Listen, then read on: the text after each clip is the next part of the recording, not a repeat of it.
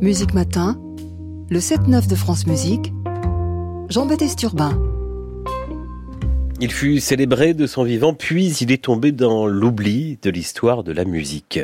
La vie du compositeur tchèque baroque, Josef Mysliveček, est racontée dans un film Il Bohémo, il sort en salle demain. Il est signé Petr Václav. Bonjour Patrick Barbier. Oui, bonjour. Bonjour, écrivain, historien de la musique, spécialiste de cette période, autour de Marie-Antoinette et la musique, la Venise de Vivaldi ou encore Naples en fait, tous euh, parus aux éditions Grasset. D'abord, qu'est-ce qu'on sait aujourd'hui dans les grandes lignes de ce compositeur de Bohème qui est né en 1737, qui va partir à Venise et qui va d'ailleurs croiser la route de Mozart? Alors, on n'a pas Patrick Barbier. Petit souci, on va écouter... Euh, un premier extrait de la musique de Joseph Mysliveček et puis on va essayer de joindre à nouveau Patrick Barbier, notre invité ce matin.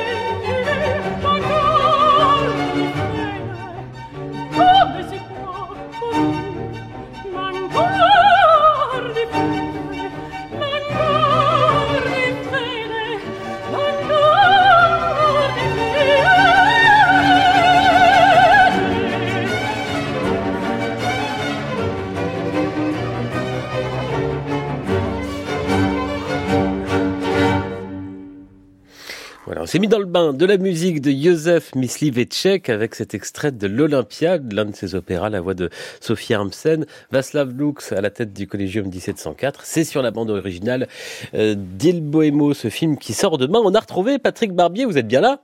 Ah, je suis bien là. Voilà, avec le bon vieux téléphone, historien de la musique, toujours. Je vous demandais donc, qu'est-ce qu'on sait de la vie de ce compositeur tchèque?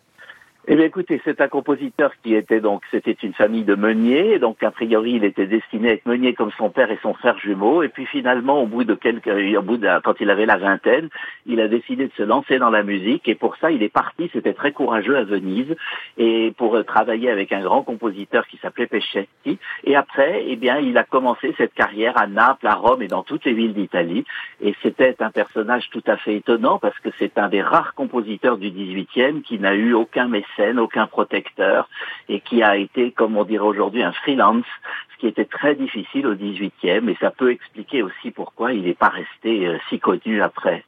Parce qu'il était en effet très populaire de son vivant. C'est aussi une époque, et on le voit bien dans le film, où à l'opéra, les chanteurs sont tout puissants, sont eux qui occupent la place centrale avec leur caprice, avec ah leur ego.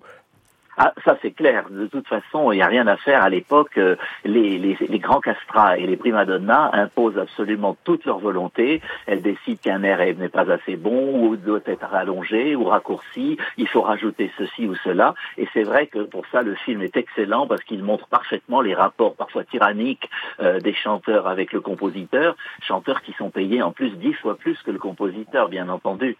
Donc c'est vrai que c'est une relation difficile, mais il a eu des succès c'est absolument considérable, notamment à Naples, à Bologne et dans pas mal de, grands théâtres d'Italie. Il a eu 12 années d'une carrière tout à fait exceptionnelle. Un film euh, que vous avez donc euh, vu qui sort en salle demain. Et quelle est finalement la part de fiction dans cette vie romanesque, en effet, dont on ne sait pas tout loin de là? Écoutez, je dois dire que ce film pour moi est exceptionnel parce qu'il y a beaucoup de films historiques qui se permettent de telle liberté avec l'histoire qu'on finit par se dire bon voilà c'est une magnifique fiction. Là la fiction elle est oui probablement dans ses relations avec les femmes, dans ses dans ses discussions qu'il a pu avoir avec les uns et les autres. Bien sûr ça il faut le reconstituer. Mais en revanche le, background comme on dit, hein, tout l'environnement est tellement tellement bien vu et tellement précis sur les rapports avec le public, avec les chanteurs.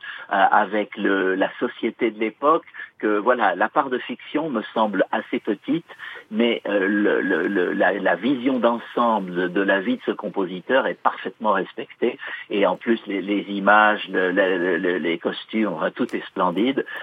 Pour moi c'est un film extrêmement réussi. Et il a réellement croisé la route de Mozart, même plus que ça. Bien sûr, alors c'est tout à fait étonnant. Mozart a été reçu à l'âge de 14 ans à l'Académie Philharmonique, c'est la plus grande institution musicale d'Italie, et il se trouve que Myslivetchek était présent, et Mozart avait une admiration sans borne pour Myslivetchek. Il faut se rappeler que Myslivetchek a 19 ans de plus que Mozart, donc c'est presque une génération à l'époque, et Mozart admirait sa musique. Mozart s'est servi de plusieurs extraits de la musique de Myslivetchek dans sa propre musique, et on a même confondu des œuvres, c'est-à-dire qu'il y a des œuvres qu'on a attribuées à Mozart pour se rendre compte qu'à la fin du compte, elles étaient de Missy Il y a encore beaucoup de musique à découvrir de Missy en tout cas, il y a beaucoup de musique à enregistrer, parce qu'on en est au bas de l'enregistrement, et c'est ça qui est triste d'ailleurs, mais bon, je pense que le film va donner un, bon coup de fouet à cette musique qui est splendide. On vient de l'écouter chez vous, hein. c'est une musique splendide qui ressemble bien sûr beaucoup à la musique de Mozart, et on, a de la peine à comprendre comment on a pu oublier euh, à ce point cet homme, mais il faut dire qu'après sa mort, personne n'a pris son relais, alors qu'à la mort de Mozart, sa, veuve, euh, Haydn, tous ont essayé de faire quelque chose pour garder la mémoire de Mozart. Ça n'a pas du tout été le cas pour Mislivetchek. C'était un homme isolé. Au tournant vraiment entre les derniers feux du baroque et, et le début de ce qu'on appelait vraiment la période classique. Voilà, c'est ça, parce qu'il a un pied dans le baroque, si on veut aller par là, mais en même temps, il ouvre les portes du classicisme, et d'une manière, d'une certaine manière, donc il est complètement dans, la mouvance classique, mais euh, il, a, quelque chose de très romantique, justement, par cette manière de travailler seul, par cette manière, en quelque sorte, de, vivre, d'essayer de vivre sans mécène, sans protecteur, sans revenu assuré, si ce n'est la vente de ses opéras et bien sûr leur création dans des grands théâtres. Merci beaucoup Patrick Barbier, écrivain, historien de la musique spécialiste de cette période, auteur de Marie-Antoinette et la musique ou encore La Venise de Vivaldi, Naples en fait également aux éditions Grasset.